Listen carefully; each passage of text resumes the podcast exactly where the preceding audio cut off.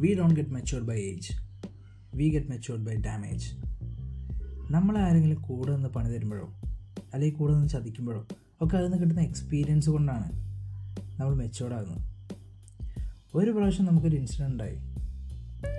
നമുക്കത് പിന്നെയും റിപ്പീറ്റ് ചെയ്തുകൊണ്ടിരിക്കുക നമ്മുടെ ലൈഫിൽ like we say the history repeats itself അങ്ങനെയൊക്കെയാണെങ്കിൽ നമ്മൾ കരുതും വൈ മീ എന്തുകൊണ്ട് ഞാൻ? എന്തുകൊണ്ട് എനിക്ക് തന്നെ ഇങ്ങനെ സംഭവിക്കുന്നത് എപ്പോഴും എനിക്ക് അങ്ങനെ അതൊരു ഒരുമാതിരി ഫീലിംഗ് അത്.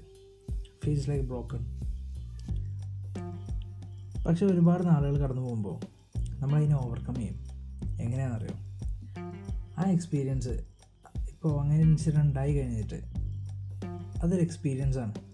ആ എക്സ്പീരിയൻസ് കിട്ടിയത് വളരെ നന്നായി. കാരണം ഇനി അങ്ങനെ ഒരു കുഴിയിൽ നമ്മൾ പോയി വീണ്ടും ചാടില്ല. നമ്മൾ മാക്സിമം അങ്ങനെ ഒരു ഇൻസിഡന്റ് പിന്നെ ഉണ്ടാവാതിരിക്കാൻ നോക്കും. ഒരു എക്സ്റ്റെൻഡ് വരെ നമ്മൾ നോക്കും. അതുകൊണ്ട് തന്നെ സംടൈംസ് വി കീപ് ഡിസ്റ്റൻസ് പിന്നെ ആ ഇൻസിഡന്റ് കൊണ്ട് നമുക്ക് ഒരുപാട് ലെസൺസ് കിട്ടി. ഒരുപാട് പാഠങ്ങൾ നമ്മൾ പഠിച്ചു. അപ്പോൾ അതൊക്കെ നമ്മുടെ മനസ്സിലുണ്ടാവും.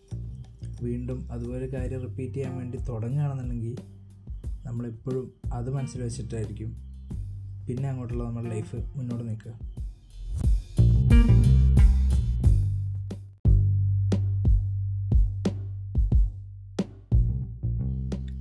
വീണ കുഴികളിൽ വീണ്ടും വീഴാതിരിക്കാൻ നോക്കുക. That's my simple resolution twenty twenty three എല്ലാവർക്കും നല്ലൊരു ഇയർ ആയിരിക്കട്ടെ. So let me begin the season three of my base Malayala podcast by wishing you happy new year thank you